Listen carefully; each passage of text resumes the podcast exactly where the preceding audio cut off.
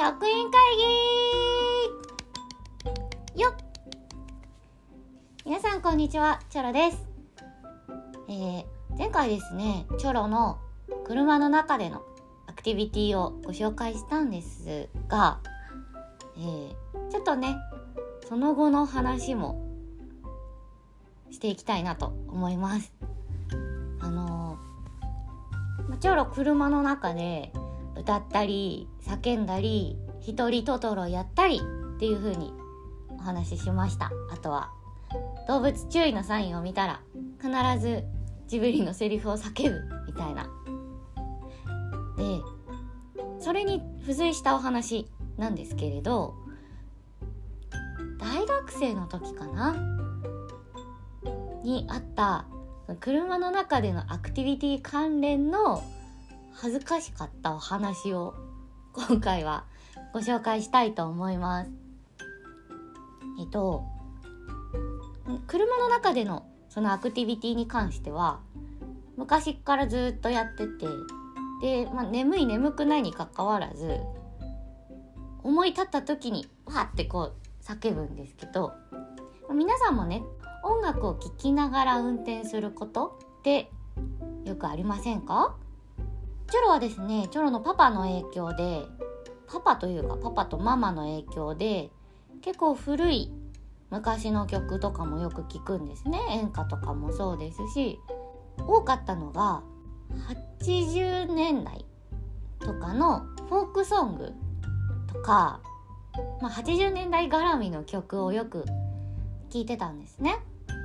であれは忘れもしない大学最後の年なんですけれどいつも通り車を運転して音楽をかけながらでまあ乗ってたんですよ。80年代の曲を聴いてノリノリになって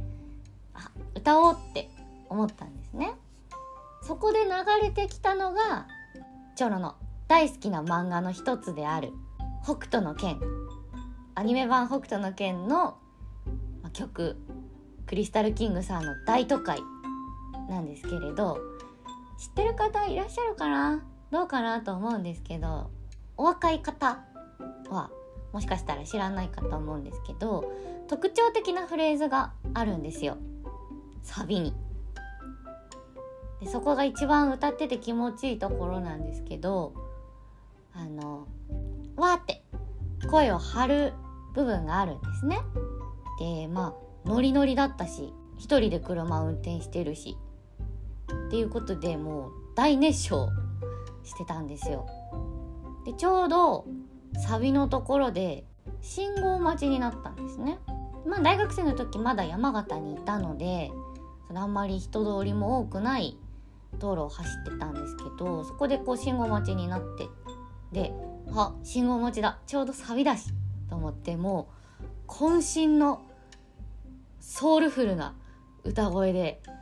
わーって言ったんですよ。もうぜひね聞いていただいたらわかると思うんですけどあここで声を張ったんだ。っていうのがわかると思うのでぜひね聞いていただきたいんですけれどそこでわって言ったらですねなんとそこに通りがかった一人の通行人の方。もちろんね完全防音室ぐらいのつもりで本当にお腹の底から声を出したんですよ。そしたらなんと通行人の方に丸聞こえしていたみたいでびっくりして振り返られてしまって「は振り返られたえ聞こえてる!」と思って焦ったチョロは瞬時に歌うのをやめたんですけど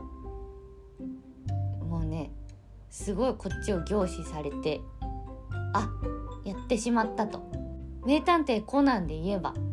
被害者を発見した時ぐらいの叫び声になってたので本当にあれはびっくりさせてしまったな申し訳ないなと思って信号が変わってすぐに車を走らせて赤面するっていうことを思い出しました。恥ずかしかったですねあれは。こっちはね誰にも聞こえてないと思っているのでなんか皆さんありませんか？その誰にも聞こえてないだろっていうことで歌ったり踊ったりしてたら急に誰かに見られる。たいな。部屋で一人でこう自分の趣味に興じてる時にお母さんが急に部屋に入ってきた。みたいな。あの感覚ですかね。あのぐらい恥ずかしい思い出がありました。でチョロはですね基本的に声が大きいというかよく言われるのがなんか通る声をしていると嬉しいことにおっしゃっていただけるんですよ。この声関連のなんかあごめんなさいっていう事件がもう一件あるんですね学生の時に。これはあの大学とかではなく中学生かな？の時なんですけれど当時ですねチョロの将来の夢は声優さんだったんですよ。で声優といえばなんだ？そうだ発声練習だ。体力づくりだ。と思ったチョロは早朝？あれは夏ですね。夏の早朝日曜日近所の学校のグラウンドに行ってまあ走ってたんですよ。1周800ぐらいあるのかな？嘘です。そんなにないです。半分ですわ。1周で400ないぐらい。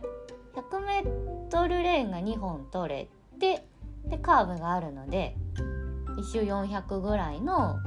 グラウンドをこう走ってたんですよ。早朝。5時半ぐらいかな。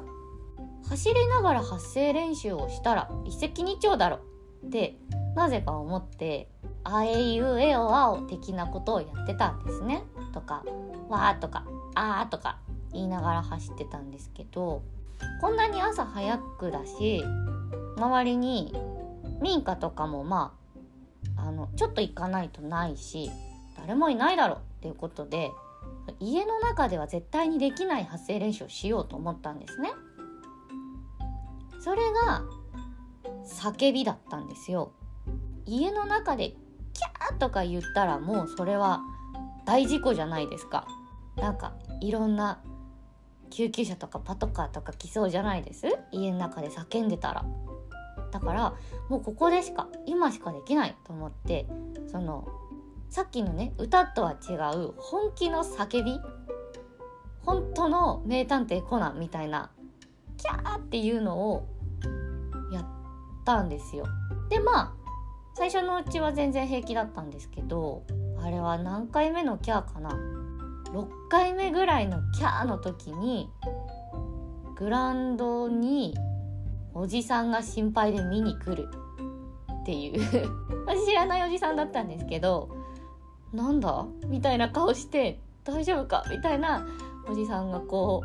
う見に来てでまあ瞬時にその時もキャーをやめて黙々と走るっていう経験をしましたね。あの叫び声だけだったらもういつ名探偵コナンに呼ばれてももうほんと喜んで嬉し泣きしながら行くと思うんですけどキャーだけの需要ないと思うのでないと思うんですけどそんなねなんか周りに本当に民家とかは全然ないのでチョロの声どこまで行ってたんだっていうのがありました。これはもう笑い話にはなってるんですけどあの時はお騒がせして大変申し訳ございませんでしたということをこの場を借りて全世界に電波で発信をしたいと思っております。ごめんなさい。でまあ学生の時はですねよくその仙台とかに遊びに行ったりもしたんですけど仙台に長いアーケード街があるんですよ。駅前からちょっと行ったところに。これはリリちゃんから言われたっていうかリリちゃんと一緒にいる時の出来事なんですけどまあね大声自慢になってしまうんですけどアーケードは結構歩くと長いんですよ。チョロの感覚であの距離測れないんですけど結構長い間に交差点を2回ぐらい挟むぐらいの長さがあるんですけどリリちゃんはチョロの突発的な笑いを誘発するのがすごく上手で。何気ない会話をしてる時にポロってリリちゃん面白いこと言うんですわ。まあ多いんですよそれが。そのとっさの笑いが交差点から交差点までアーケード1個分ぐらい響いただろ今の。ぐらいうるさいんですよ。こうキャハハハハっていう長い笑いじゃなくって っていうタイプの一声なんですけどその がめちゃめちゃ響くんですね。なので多分その突発的な笑いだから本気か本気じゃないかとかって別に測れないと思うんですけど多分本気を出したらアーケードの端から端まで行けると思うんですね。なのでいつかその、まあ、しかるべき許可を経てね許可を取ってやっていいですよっていうちゃんと告知もして実験をしたいなといつか思っております。できるかどうか分かりませんがっていうかやりたいんですよ。アーケードじゃなくても山の上から叫んでどこまで聞こえるか。とか そんな実験をしてみたいですね。自分のチョロの可能性に迫りたい。って考える。今日この頃であります。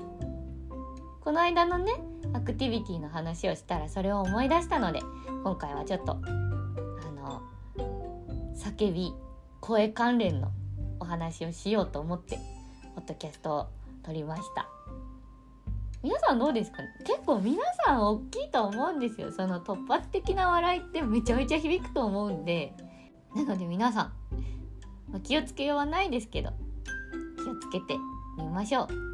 誰かをびっくりさせているかもしれません。はい。ではあの本当にね何のまとまりもない話をしてしまったんですけれど本日の職員会議はここまで。お相手はチョルでした。じゃあね。